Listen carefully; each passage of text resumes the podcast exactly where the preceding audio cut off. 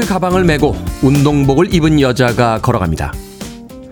횡단보도를 건너 길을 가는 그녀의 좌측엔 상점들이, 우측에는 차도가 있습니다. 그녀는 좌측의 상점들을 보며 걸어갑니다. 진열된 물건들을 구경하고 유리에 비친 자신의 모습도 쳐다봅니다. 거리가 끝날 때까지 그녀는 좌측에 시선을 고정합니다.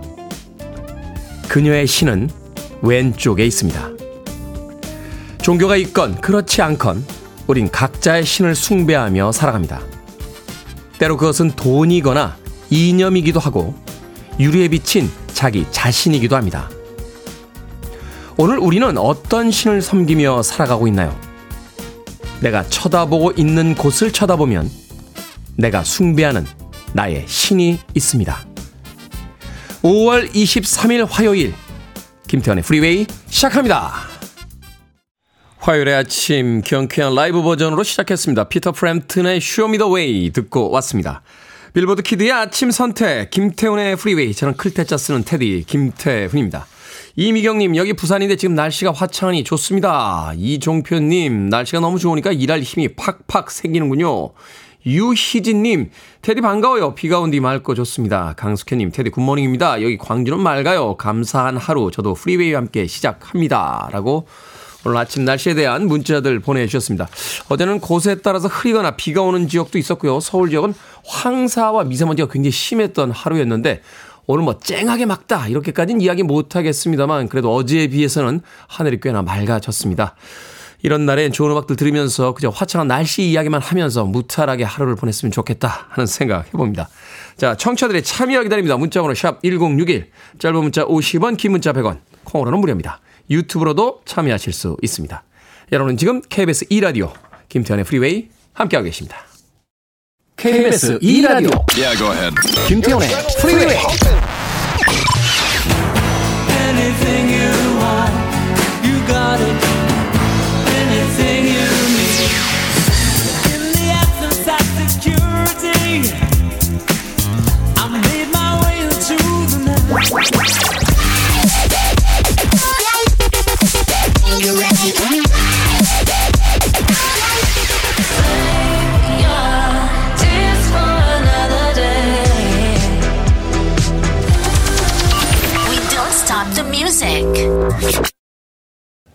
넬리와 데스티니스 차일드의 여성 멤버죠. 켈리 로랜드가 함께한 딜레마 듣고 왔습니다. 자, 2890님, 테디 좋은 아침입니다. 매일 아침 5km를 걸어서 출근하고 있는 애청자예요. 오늘이 생일이라 문자 보내봅니다. 축하한다 말만 해주시면 더 행복할 것 같습니다. Please. 라고 문자 보내주셨습니다. 2890님 생일 축하드립니다. 말만 해줘도 행복할 것 같다라고 하셨는데 제가 아메리카노 모바일 쿠폰도 한 장 보내드리겠습니다. 생일 축하드립니다. 2890님. 어, 신혜정님, 열나서 코로나 검사했더니 딱 코로나로 나온 사춘기 딸. 격리시킬 준비하느라 바쁜데 그 와중에 SNS에 일주일 동안 학원 안 가도 된다고 아싸! 라고 하는군요. 아니, 아니, 학원비가 얼만데 엄마 속은 타들어가는 줄도 모르고 라고 하셨습니다. 엄마 속은 타들어가는데 아이들은 학원 안 가면 아싸! 라고 외치게 되죠. 아, 이번 달까지는 일주일 격리가 아직 남아 있는 거죠? 예, 다음 달부터는 아마 권고사항으로 바뀌는 걸로 알고 있는데, 신혜정님, 그래도 건강한 게 우선이니까요. 어, 코로나 걸린 사춘기 딸 맛있는 음식 좀 해주시고요. 얼른 어, 완치되라고 이야기도 좀 해주십시오. 학원 일주일 안 간다고 해서 뭐, 그렇게 큰일 나겠습니까? 아, 이미경님, 테디님, 책을 읽어주시네요. 이름까지 너무 좋아요. 오늘 하루가 즐거울 것 같습니다. 이참에 복권이라도 살까요? 하셨는데 사지 마세요. 복권 사지 마세요. 기분이 좋을 때 사지 마십시오. 그냥 그 기분을 그대로 즐기시는 게 어떨까 하는 생각도 듭니다. 우리는 가끔에 좋은 꿈 꾸면 복권 사자! 라고 하시는데 그 좋은 꿈 복권으로 낭비하지 마시고요. 좋은 꿈을 꿨으니까 뭐가, 어떤 일이 좋은 일이 생길까? 라고 하면서 하루 종일 기분 좋게 보내보는 건 어떨까요? 복권은 언제 사느냐? 기분이 안 좋을 때 사는 겁니다. 기분이 안 좋고 세상이 엉망진창이고 모두가 나만 미워하는 것 같을 때 복권을 한 장 탁 사가지고 복권 당첨만 되어다 이것 따라. 에? 복권이 당첨만 되면 이것 따라 내가 당장 떠난다 하는 마음으로 하루를 버텨보는 게 훨씬 더 중요하지 않나. 또 나은 생각이 아닌가 하는 생각을 가끔 해봐요. 좋은 일 있을 때 복권 사지 마시고 기분이 안 좋을 때 복권 사십시오. 이수연님, 요즘 축구보다는 야구에 흠뻑 빠져서 좋은 아침입니다. 테디라고 하셨는데. 축구보다 야구에 흠뻑 빠졌는데 왜 좋은 아침인지는 잘 모르겠습니다. 야구의 계절인가요? 자, 로이 오비슨의 음악으로 갑니다. You got it.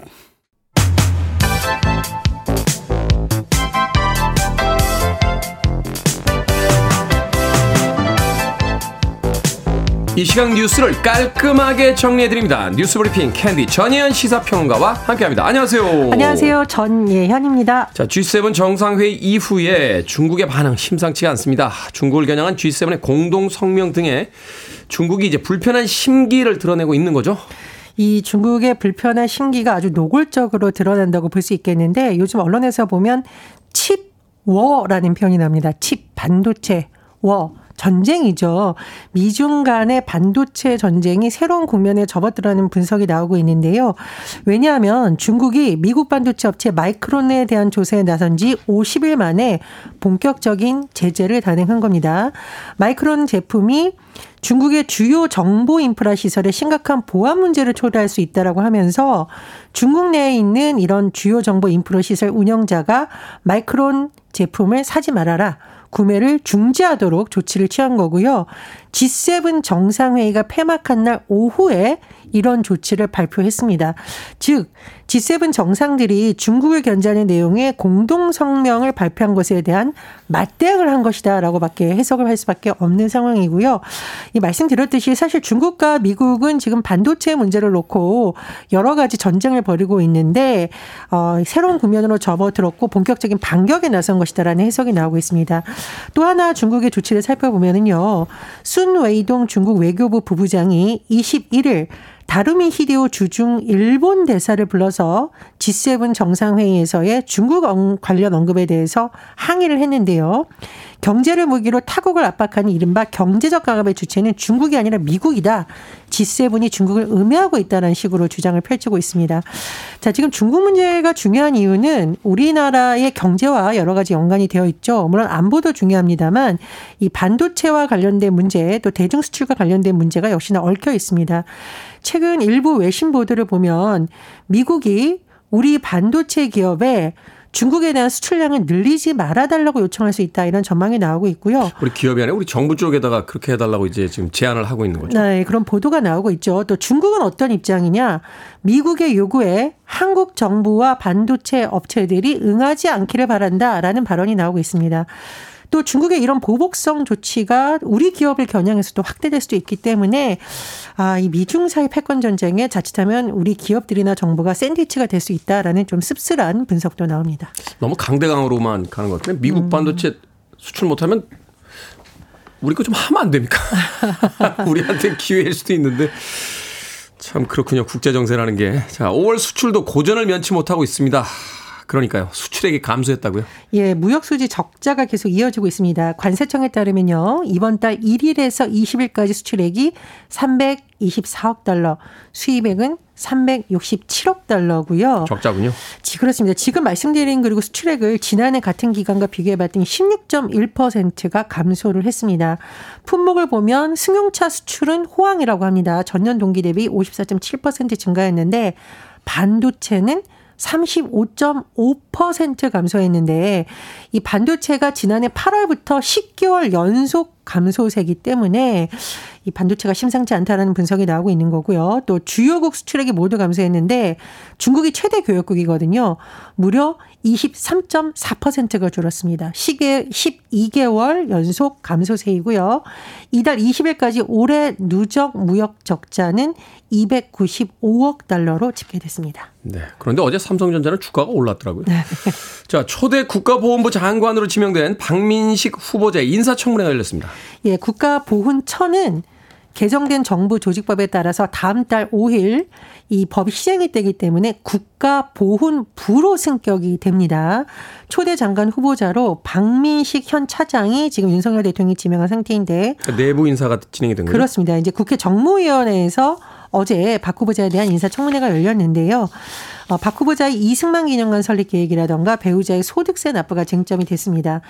이승만 기념관 설립에 대해서 박 후보자는 개인적인 소신이 확실하다라고 했고 화가인 배우자가 그림 판매 정황이 있는데도 소득 신고는 없었다라는 보도와 관련해서 사실관계 확인 뒤에 소득 신고를 했다라고 사과를 했습니다. 그런데 좀 이제 야당에서 지적하고 있는 부분 중에 하나는 검사를 사직한 지 1년 만에 소득세를 7억 원이나 냈다. 정확하게 7억 4천여만 원이라고 하는데 이거 전관예우로 돈을 쓸어 담았던 거 아니냐라고 박영진 민주당 의원이 지적을 했고요. 박미식 후보자가 국민 눈높이에서 지적하는 것이 맞다고 본다. 송구스럽게 생각한다라고 했고요. 또 하나 18대 국회에서 당시 국회의원이었죠. 법사위원으로 일하면서 10건이 넘는 소송의 변호인단에 이름을 올려서 겸직 금지로 위반했다.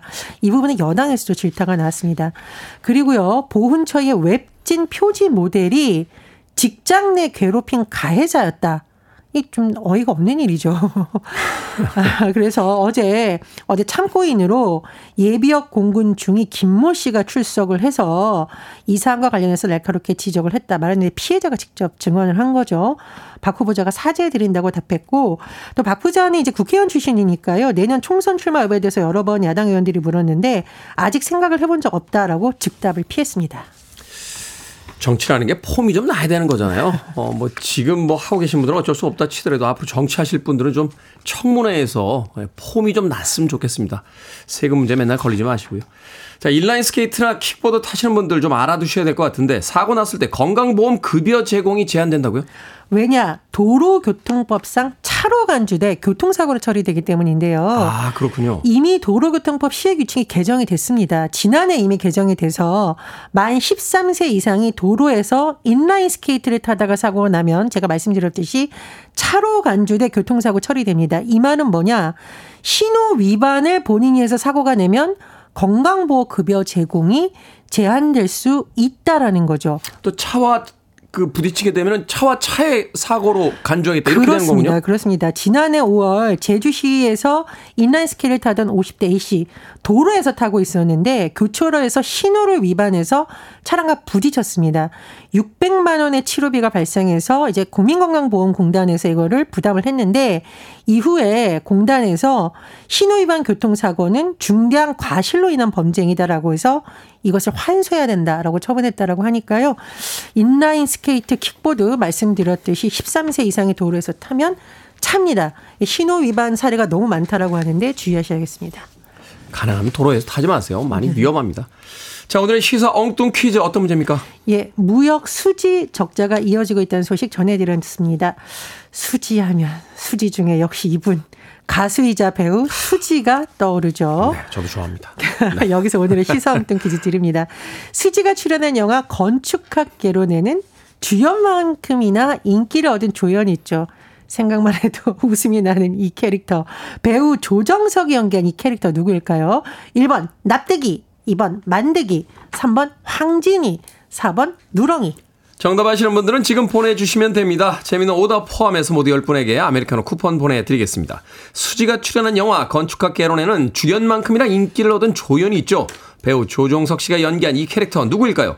1번은 납득이, 2번은 만득이, 3번은 황진이, 4번은 누렁이 되겠습니다. 문자번호 샵 1061, 짧은 문자 50원, 긴 문자 100원, 콩으로는 무료입니다. 뉴스 브리핑 전혜연 시사평론가와 함께했습니다. 고맙습니다. 감사합니다. 락 음악 하나 들을까요? 카사비안입니다. Shoot the Runner.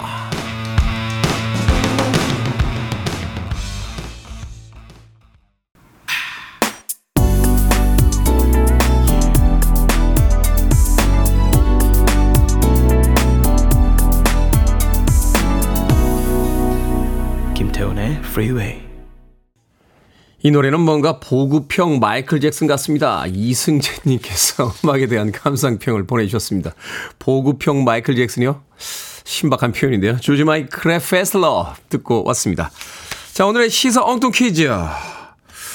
영화 건축학 개론에서 배우 조종석이 연기한 인기 캐릭터 누구였을까요? 정답은 1번 납득이였습니다. 납득이 6230님 쫀득이 K125342375님 완득이 노미란님께서는 곰곰이, 곰곰이 생각하는 거 좋아해요. 테디도 그런 편인가요? 하셨고요. 유근주님, 정답은 납득입니다. 납득이 안 돼, 납득이 라고 해주셨습니다. 8842님, 정답은 1번 납득입니다. 요즘 납득이 안 되게 미세먼지가 많아서 마스크를 벗을 수가 없네요. 문자는 처음인데 기분 좋게 하루 시작할게요. 라고 하셨습니다. 영화 건축학개론에서 이제 이재훈 씨의 친구 역할로 나오죠. 조정석 씨. 예, 거기서 이제 키스하는 방법, 뭐 여자의 심리 막 이런 거 알려주면서 이렇게 학교 다닐 때 꼭 한 명씩 있었어요. 이렇게 건들건들 하고 다니는 친구들. 예. 제가 방송에서 한번 말씀드렸는데 많은 남자들이 나는 이재훈 캐릭터였다. 나는 첫사랑의 실패에 눈물을 지었다. 라고 할 때, 예, 저는 납득이었습니다. 예, 저는 고등학교, 고등학교 때 캐릭터가 납득이었어요. 예, 친구들이 뭐가 잘 안 되면 다 저 찾아와서, 야, 이거 어떻게 되니? 하면서 물어보던, 그럼, 그럼 막 비벼, 비벼. 손을 막 이렇게 비벼. 막 이렇게 비벼. 납득이가 저였습니다. 아, 많은 친구들이 영화 보고 와서, 야, 너 나오더라? 라고 해서 영화 보고서 빵 터졌던 기억이 나는군요. 자, 방금 소개해드린 분들 포함해서 모두 10분에게 아메리카노 쿠폰 보내드립니다. 당첨자 명단 방송이 끝난 후에 김태훈의 프리웨이 홈페이지에서 확인할 수 있습니다. 콩으로 당첨되신 분들 방송 중에 이름과 아이디 문자로 알려주시면 모바일 쿠폰 보내드리겠습니다. 문자 번호는 샵 1061, 짧은 문자는 50원, 긴 문자는 100원입니다. 2303님께서요, 고등학교 1학년 큰딸이 아침 등교를 조금 더 일찍 해 운동장을 뛰는 동아리를 들었다네요. 이러다간 본인 체력이 남아나질 않을 것 같다고 합니다. 저는 좀 더 일찍 아침을 챙겨줄 뿐이에요. 큰딸 응원해 주세요. 하시면서 고1 딸의 신청곡 신청해 주셨습니다. 제게 프롬과 젠다이아, 네, 위대한 쇼맨에 나왔던 곡이죠. Rewrite the Stars.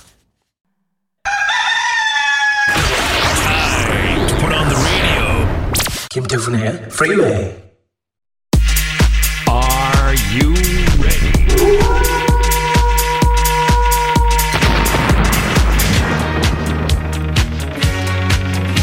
고민 해결의 마에스트로 김 소장 인사드립니다. 결정을 해드릴게 신세계 상담소. Barbara Streisand. 5817님, 친정엄마가 정성스레 만들어주신 미숫가루가 2년 반째 냉동실에 있습니다. 죄송하고 아깝지만 그냥 버릴까요? 아니면 먹을까요? 참고로 저는 연약한 위장을 갖고 있습니다. 그냥 버립시다.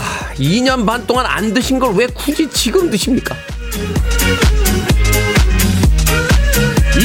2795님, 제가 무슨 말만 하면, 무슨 말만 하면 오해를 하는 친구가 있어요. 계속 친구해야 할까요? 아니면 절규할까요?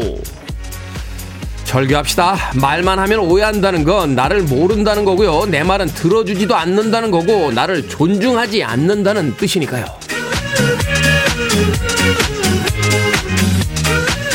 5448님, 초등학교 5학년 아들이 소풍 가는데 편의점 삼갑 김밥이랑 잼 바른 빵을 도시락으로 싸달라고 합니다. 엄마 입장에서는 손수 만든 김밥과 과일을 싸주고 싶거든요. 아들이 원하는 대로 싸줄까요? 아니면 제가 원하는 대로 싸줄까요? 원하는 대로 싸주세요. 엄마 소풍이 아니라 아이 소풍이잖아요.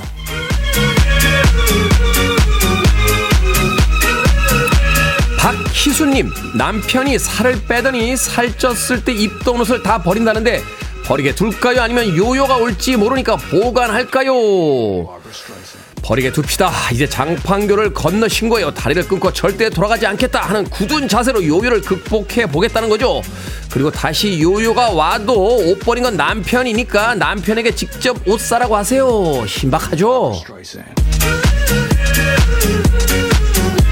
방금 소개해드린 네 분에게 선물도 보내드립니다. 콩으로 뽑힌 분들은 방송 중에 이름과 아이디 문자로 알려주세요. 어떤 고민이든 다 상담해드리겠습니다. 고민 있으신 분들 의뢰해주시기 바랍니다. 문자번호 샵 1061, 짧은 문자 50원, 긴 문자 100원, 콩으로는 무료입니다.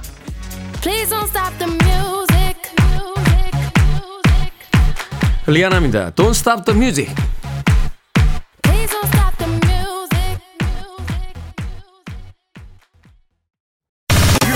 To one of the best radio stations around.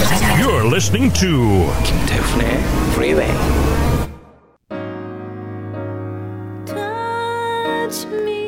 빌보드 키드의 아침 선택 KBS 2라디오 김태훈의 프리웨이 함께하고 계십니다. 1부 끝곡은 다이아나 로스의 Touch Me in the Morning 듣습니다. 저는 잠시 후 2부에서 뵙겠습니다.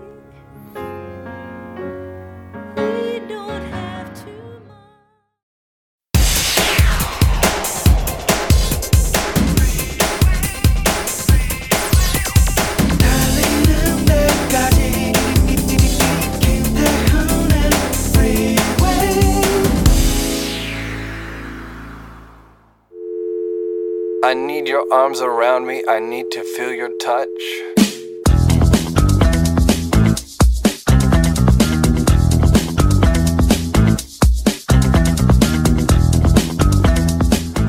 철쭉이 진 자리에 꽃받침이 가득합니다. 꽃으로 받침을 가리는 이런 것을 외유내강이라고 하나요? 계절의 변화에 맞추어서 꽃의 물을 다 말려버리다니 식물이란 참 단호하군요. 철쭉은 월동이 된다고 합니다. 긴 겨울을 견디는 인내와 끈기가 존경스럽습니다. 오늘 산책에서는 철쭉 선생님의 모습을 보며 공부를 하였습니다.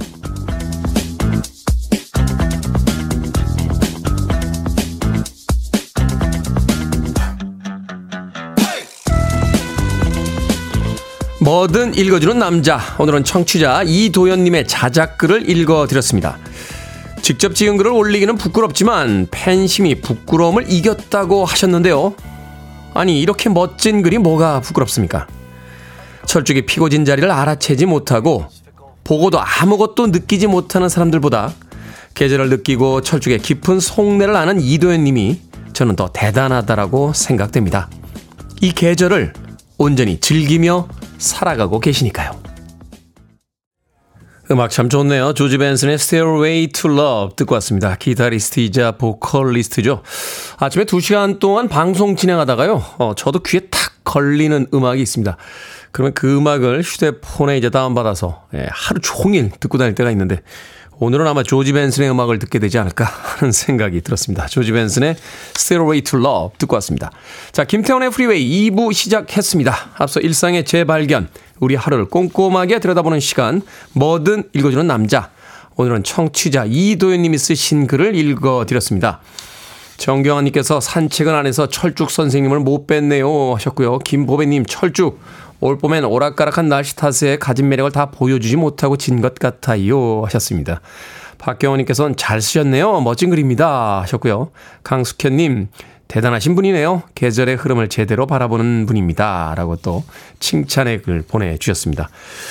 이도현님께서는 부끄럽다라고 하셨는데 굉장히 잘 쓴 글인데요. 어, 더군다나 우리가 바쁜 일상 속에서 스쳐 지나가고 미처 깨닫지 못하는 이 계절의 모습을 또 담아 주셔서 잠시나마 이 아름다운 계절을 글로나마 느낄 수 있었습니다. 고맙습니다. 자, 뭐든 읽어주는 남자, 여러분 주변에 의미 있는 문구라면 뭐든지 읽어드리겠습니다. 김태훈의 프리웨이 검색하고 들어오셔서 홈페이지 게시판 사용하시면 됩니다. 말머리 뭐든 달아서 문자로도 참여 가능하고요. 문자 번호는 샵1061, 짧은 문자는 50원, 긴 문자는 100원, 콩으로는 무료입니다. 오늘 채택된 청취자 이도현님에게 촉촉한 카스테라와 아메리카노 두 잔 모바일 쿠폰 보내드리겠습니다. I want it. I need it. I'm desperate for it. Okay, let's do it. 김태훈의 Freeway. 테이크 데스의 How Deep Is Your Love 그리고 레니 홀의 Where's Your Angel까지 두 곡의 음악 이어서 들려드렸습니다. 자 4800님 주말에 상견례하고 날 잡았습니다. 큰딸이 시집가요. 그동안 여러 가지 일들이 많았는데 주마등처럼 지나갑니다. 우리 딸 이쁘게 커져서 고마워 라고 딸에 대한 또 사랑을 담아서 문자 보내주셨습니다. 자녀들을 다 키워서 시집장가 보내는 기분은 어떤 기분일까요? 이번 생에서는 느껴볼 수가 없는 기분이라 여러분들의 많은 사연들 좀 부탁 좀 드리겠습니다. 축하드립니다. 4800님. 아, 4520님께서요, 새벽부터 집 주변 걷고 출근 중입니다. 주변에 꽃, 햇살, 바람, 하늘 다 좋네요. 지금은 도배일 하려고 준비 중이에요. 모두 모두 힘내세요. 라고 하셨습니다. 그렇죠. 행복이라는 것이 참 별게 아니라는 생각 다시 한번 하게 되죠. 이볕 좋고 바람 좋고 꽃이 피어 있는 봄날의 날씨만으로도 충분히 행복해질 수 있다라고 4520님께서 오늘 문자 보내주신 것 같습니다. 아, 피자 한 판하고 콜라 보내드릴게요. 어, 도배 혼자 하고 계신 건 아닐 거잖아요. 예, 같이 하시는 분들과 오늘 맛있게 나누시길 바라겠습니다. 아, 정혜라님, 테디님, 좋은 아침입니다. 출근하는 동안만 듣다가 오늘은 처음으로 콩으로 참여해봅니다. 몇 글자 적으면서 콩에 올라가는 글들을 보게 되네요. 내용도 각양각색. 자기 말만 하는 대화 같아요. 저도 제 말만 합니다. 히라고 보내주셨습니다. 콩 게시판 보면은 하고 싶은 말들이 정말 많으시구나 하는 생각 해보게 됩니다. 제가 올라오는 글들을 다 소개는 못 해드립니다만 그래도 거의 다 아, 읽고 있습니다. 그러니까 왜 소개 안 해주십니까? 라고 삐치지 마시고 많은 글들 보내주세요. 그리고 가능하면 저에게 많은 글들 보내주세요. 어, 콩에 계신 분들끼리 또 즐겁게 대화 나누시는 것도 있습니다만 그래도 저도 좀 껴주시면 좋지 않겠습니까? 저한테도 많은 사연들 보내주시길 부탁드립니다. 정혜란님 오늘 처음 오셨다고 하셨는데 제가 또 아메리카노 모바일 쿠폰 한 장 보내드립니다. 콩으로 오셨으니까요. 샵 1061로 이름과 아이디 보내주시면 저희들이 모바일 쿠폰 보내드립니다. 짧은 문자는 50원, 긴 문자 100원입니다. 자, 9034님께서는 안녕하세요. 테디. 오늘은 왠지 모르게 긴장이 됩니다. 오늘 진급 꿈자리가 안 좋은데 괜찮을까요? 하셨는데. 진급 꿈자리 너무 믿지 마십시오. 진급이 되면 좋고요. 그 꿈자리 때문에 진급이 안 되면 집에 돌아가실 때 복권 사시면 됩니다. 안 좋은 날엔 복권. 9034님. 자, 5448님의 신청으로 합니다. The Weeknd and Ariana Grande. Save Your Tears.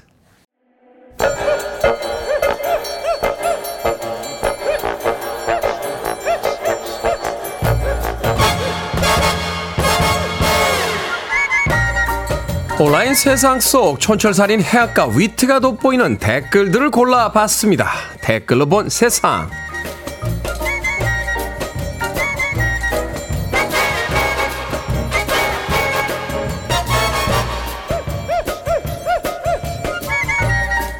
첫 번째 댓글로 본 세상. 서울에 있는 한 고등학교에서 글씨 바르게 쓰기 강좌가 열렸습니다. 디지털 기기에 익숙해지면서 시험지 답안을 알아보지 못할 정도로 글씨를 못 쓰는 학생들이 늘었기 때문인데요. 글씨 교정 학원과 캘리그라피 학원에도 학생과 성인 수강생들이 늘어나고 있다는군요. 주관식 답안지를 제출해야 하는 국가 자격증 고시 준비생들도 악피를 교정하기 위해 학원에 다닌다는데요. 여기에 달린 댓글들입니다. 블락중님. 에휴, 어떤 글씨는요, 제가 코에 연필 꽂고 써도 더 잘 쓰겠다 싶더라니까요. 발가락으로 써도 그것보단 나을 것 같습니다. 런님. 의사들 처방전만 하겠어요. 도대체 누가 알아보나 싶은데 자기들끼리는 알아보는 것 같더라고요. 저도 악필이라 가끔 당황할 때가 있습니다. 제가 써놓고도 무슨 글인지를 모르는 거죠. 아, 그러네요. 하루 이틀, 아니, 일주일 한 달 동안 카드에 사인하는 것 빼면 글 안 쓰는 시간이 더 많은 것 같죠?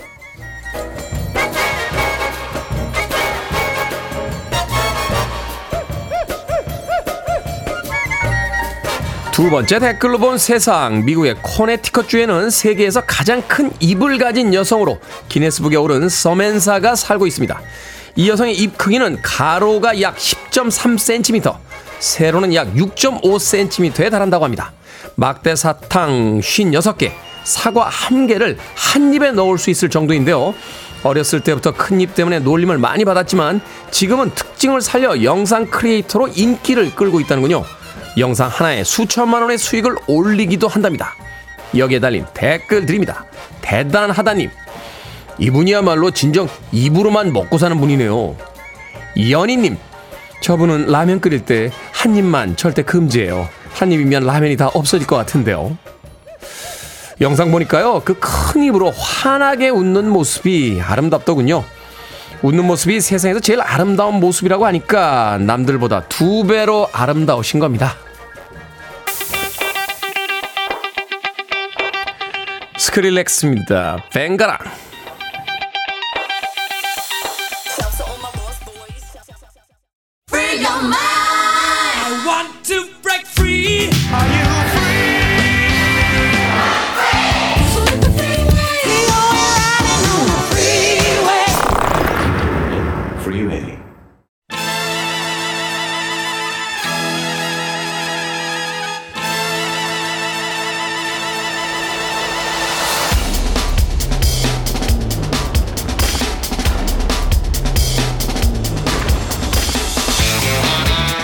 돈이 얽혀있는 각종 흥미로운 이슈를 다뤄보는 시간입니다. 언더스탠딩 안승찬 경제 전문 기자와 함께합니다. 이게 머니 사무소 기자님 나오셨습니다. 안녕하세요. 안녕하세요.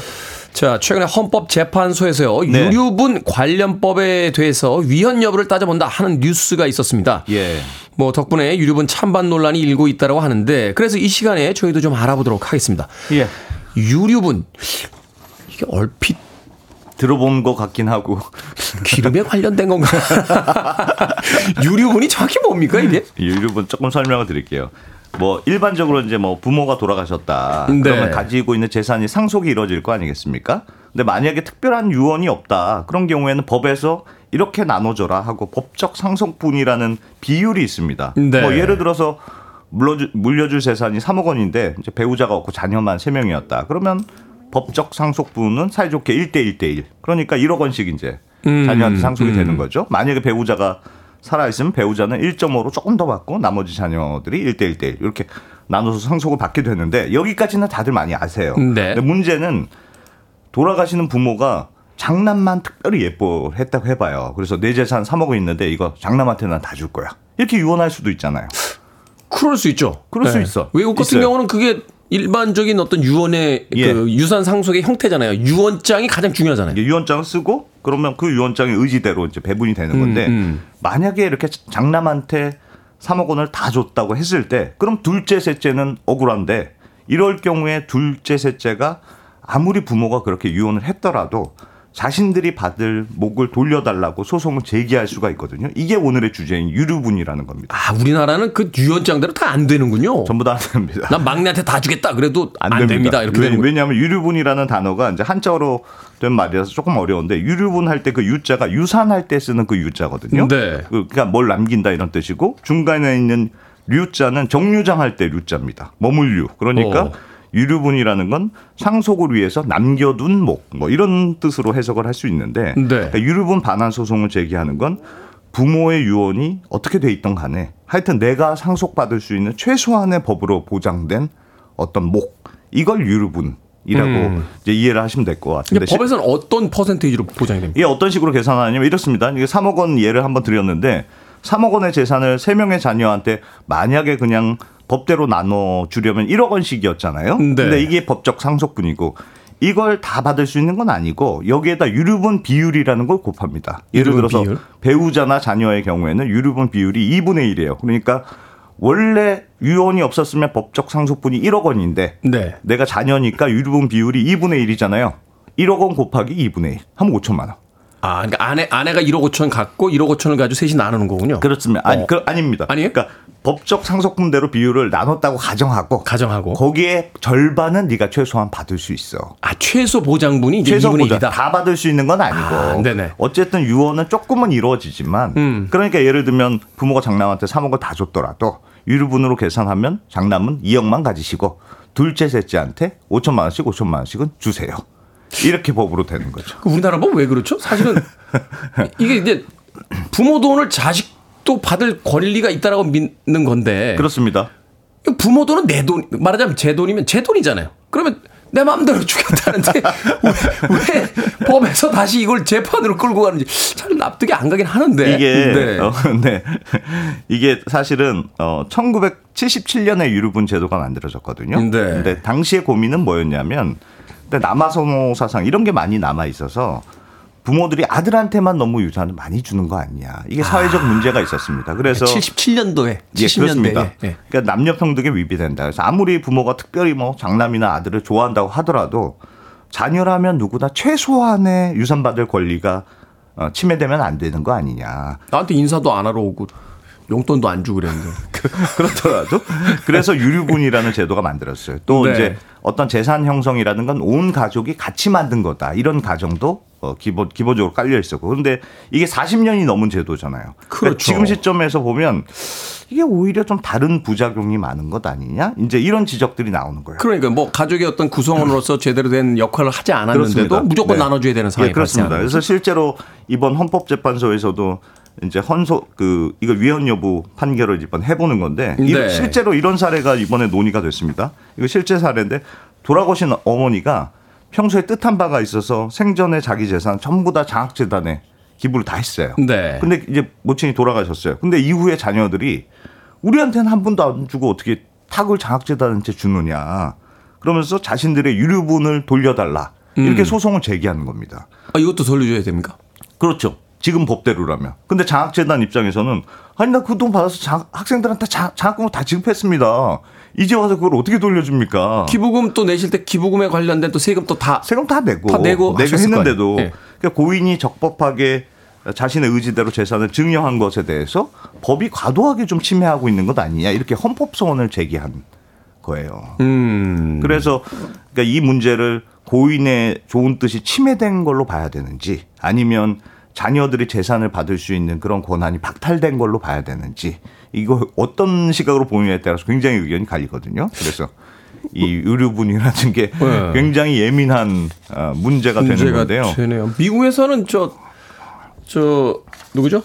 그, 마이크로소프트. 예. 빌 게이츠. 예. 한 푼도 안 주겠다. 라고 했고, 어, 홍- 홍콩의 주윤발, 세- 저, 이, 저, 네, 따거도, 네, 네. 네, 자식들한테 안 물려준다. 그랬는데. 그러니까 유류분 제도는 유류분 제도가 있는 나라가 있고 없는 나라가 없는 나라가 거예요. 있다. 예, 아. 우리나라는 있는 나라. 그러니까 나라. 특히나 이번 경우 어떤 문제도 요즘 많이 있냐면 예를 들어서 말씀하셨듯이 수십 년 동안 연락을 끊고 살았어요 자식이. 네. 부모가 돌아가시니까 갑자기 나타나서 내 유류분 돌려달라 이렇게 주장할 경우에 이런 불효자에 대해서도 우리가 법으로 유류분을 보장해 주는 게 과연 맞는 거냐 안 맞는 맞는 거냐. 거냐 이런 고민이 있고 이런, 이런 사례도 굉장히 많습니다. 예, 예를 들면 어릴 때 학대를 한 나쁜 부모예요.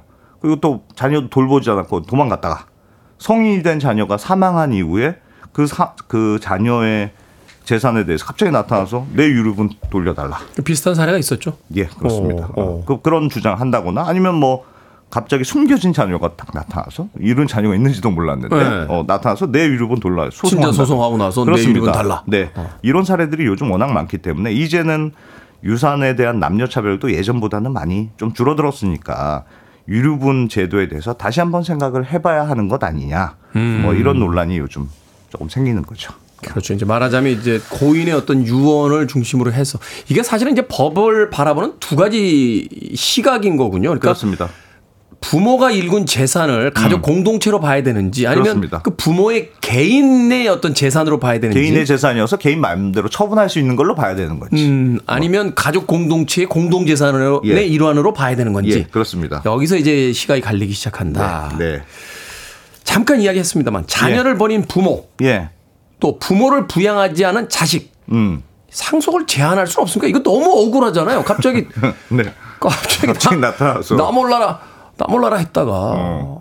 요즘 그런 의견들이 많아요. 그래서 사실은 이 유류분 제도가 더 논란이 되는 건데 지금 민법에도 상속인 결격 제도라는 게 있습니다. 이게 뭐냐면 당신은 아, 아무리 봐도 상속받을 자격이 없는 사람이야. 네. 그래서 법에서 강제로 이렇게 상속 그 배분해서 배제하는 그런 제도가 있긴 있습니다. 근데 지금 매우 까다롭게 돼 있어요. 예를 들어서 어떤 경우에만 배제가 되냐면 부모나 상속받을 가족을 살해하는 경우. 아, 그건 당연히 안 되죠. 그거 그건 범죄인데. 그 살인 미수를 했던 경우 아니면 협박을 해서 유언장을 바꾼 게 어, 드러난 경우. 아니 그것도 범죄잖아요. 그러니까 이런 이런 정도 아주 강력 범죄 아니면 상속받을 자, 자격을 잃게 되는 경우가 거의 없거든요. 그 막 부모한테 막 욕하고 막 이렇게 그 막 뭐 폭행까지는 아니더라도 네. 막 집안에서 그릇 던 집어 던지고 막 이래도 준다는 거예요. 준다는 겁니다. 그래서 뭐 불효자, 뭐 학대 이런 정도의 나쁜 짓으로는 이 상속인 결격 사유가 현재는 안 되거든요. 그래서 웬만하면 다 유류분으로 법으로 이제 최소한의 내가 유산 받을 권리를 보장해 준다 이렇게 현재 제도는 이해하시면 될 것 같고 그래서 우리나라는 유류분 제도가 너무 관대한 거 아니냐 그래서 이런 지적들이 나옵니다. 실제로 지난주에 이제 헌법재판소가 공개 변론을 열어서 사람들 다 한번 참여해 보세요 하고 재판 과정을 공개했는데 그러니까 1977년에 유류분 제도가 만들어진 이후로 한 번도 지금까지 안 바뀌었으니까 요즘 시대에 맞춰서 좀 변화가 필요한 거 아- 아니겠느냐 이런 주장들이 사실 좀 많이 제기됐고 어, 그래서 이번에는 어, 일부는 조금 변화가 있지 않을까 그런 네. 예상들은 어, 좀 나오는 것 같습니다. 이게 뭐 완전히 이제 바뀐다 이렇게까지는 기대를 못해도 예. 그 비율만이라도 예. 유언장의 어떤 그 유언의 비중을 좀 더 높이고 음. 이제 최소 보장분을 좀 떨어뜨리는 뭐 이런 변화는 있지 않겠느냐. 예. 라고 이야기를 나누다 보니까 저는 뭐 상속 받을 것도 없는데 왜, 왜 이렇게 흥분해 하시네요 갑자기 네. 저는 뭐 부모님이 건강해 건강하신 거로 만족합니다 네. 자 알켈리 음악 듣고 와서 계속해서 이야기 나눠보도록 하겠습니다 Share My Love 알켈리입니다 사람이 삐딱해지면 모든 게 삐딱하게 들리는 것 같아요. 알켈리의 Share My Love를 듣고 있는데 재산은 못 주고 사랑만 줄게 뭐 이렇게 들리기도 합니다. 자, 빌보드 키드의 아침 선택 KBS 2라디오 김태훈의 프리웨이 이게 머니 사무소 경제 전문 안승찬 기자와 함께 오늘 상소에 관한 유류분 논란 짚어보고 있습니다. 네. 자, 헌법재판소가 유류분 제도의 위헌 여부를 따져보고 있다. 또 개방을 해서 오픈으로 이제 재판을 진행을 하고 있다. 예. 하는 걸 보니까 이제 변화들이 예상된다고 하셨어요. 예. 좀 추측을 해보죠. 예상을 어떤 변화들이 있을까요? 어, 그러니까 유류분 자체가 위헌이다 이런 결론은 나오지 않을 거다 이런 예상들이 현재는 많고 네. 왜냐하면 2000 지난 2010년, 2013년에도 똑같이 위헌 소송이 진행됐습니다. 다 합헌 결정이 났어요. 또 이게 위헌 결정이 지금 갑자기 나면요. 이거 네. 가족 간의 분란이 엄청나게 엄청납니다. 생길 수 있어요. 지금. 네. 예. 그리고 작년에 나온 대법원 판례를 봐- 보더라도 하여튼 유류분 논란 있는 건 안다. 그래도 하여튼 이게 상속 재산 전체를 나눠주는 게 아니고 음. 일부를 보장해 주는 거니까 그래도 유언자의 의지를 완전히 제한하는 건 아니지 않느냐 이런 식으로 판결이 나온 적이 있거든요. 네. 그래서 어, 유류분 자체를 없애라 이런 식으로 나오진 않을 것 같고 다만 그래도 일부 수정은 필요할 거다 이런 예상이 많습니다. 특히 많이 거론되는 게 형제 자매에 대한 유류분을 보장해 주는 거 이건 좀 심하다. 요거는 형제 자매의 유류분은 뭡니까? 이게 무슨 말이냐면 유류분 상속 이 제도도 우선순위가 정해져 있습니다. 그러니까 1순위가 자녀하고 배우자. 배우자하고 2순위가 자녀. 부모, 3순위가 형제 자매 이렇게 돼 있어요. 아, 그러니까 내가 세상을 떠나면 만약 예. 배우자와 자녀가, 먼저 뭐 있고 배우자 그다음에 저희 자녀가 부모님 쪽으로 가고 그다음에 그렇습니다. 동생들 쪽이 이제 삼순이다. 그렇습니다. 어, 그렇게 법으로 돼 있어요. 근데 문제는 요즘 1인 가구가 진짜 많잖아요. 그렇죠. 1인 가구는 배우자 자녀가 없죠. 근데 그래서 1순위 상속자가 없고 그럼 2순위 부모님이 많이 돌아가신 경우에는 3순위 형제 자매한테도 유류분이 가게 되는 거잖아요. 네. 근데 과연 형제 자매가 1인 가구로 살아온 고인의 재산을 형성하는데 과연 무슨 얼마나 큰 기여를 했느냐. 가끔 싸우잖아요.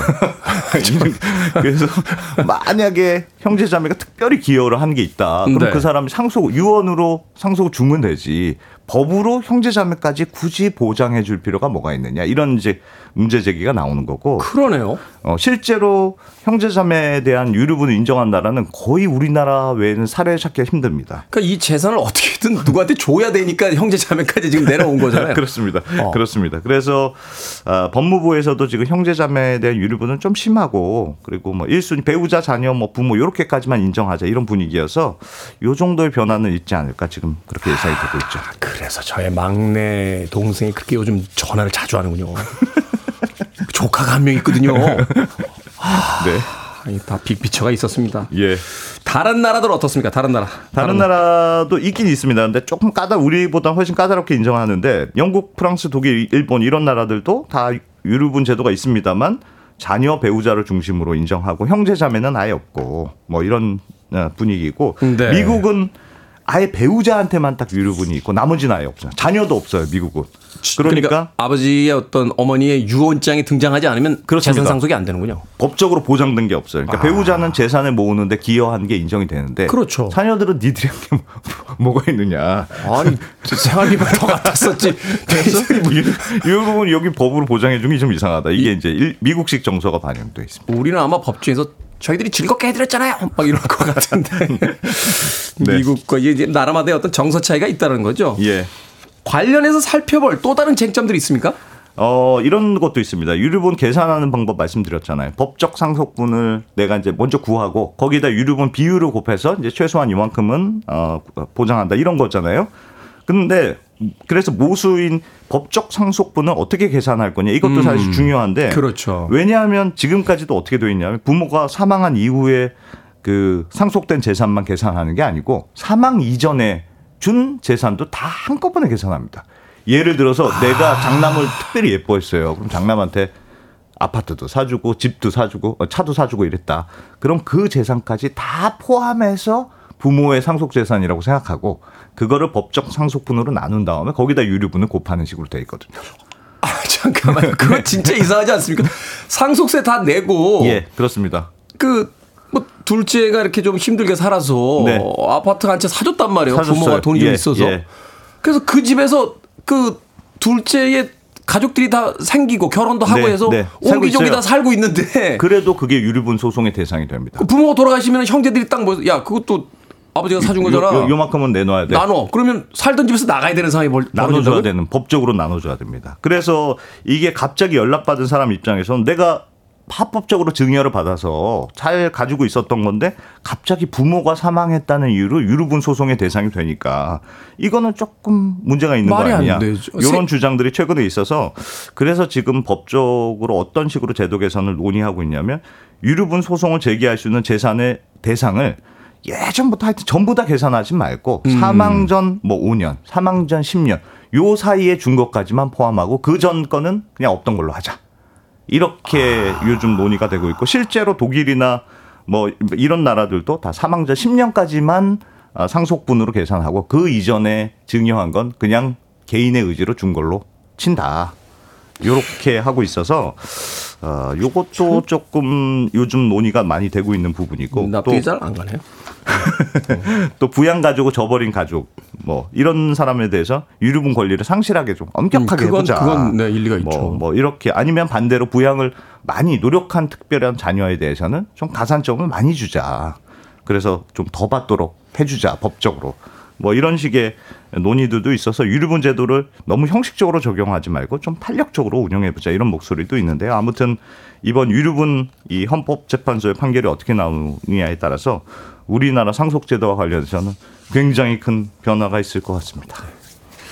아니, 국가가 세금을 띄어갔다는 건 합법적인 어떤 행위로서 인정을 해준 거잖아요. 예. 그래 놓고 사망했다고 다시 그걸 걷어들여 가지고 납득이 안 가네요. 네, 어찌됐건. 네. 막내 동생 전화는 당분간 좀 피해 보도록 하겠습니다. 상속세 몇 퍼센트나 됩니까? 뭐 지금 20% 이상 50% 이렇게 되죠. 아, 한 그쵸. 30억 이상 되면 50%. 금액에 따라서 조금 다릅니다. 50%는 안 되겠군요. 자, 이게 머니 사무소. 오늘은 유류분 논란에 대해서 언더스탠딩 안승찬 경제 전문 기자 만나봤습니다. 고맙습니다. 고맙습니다.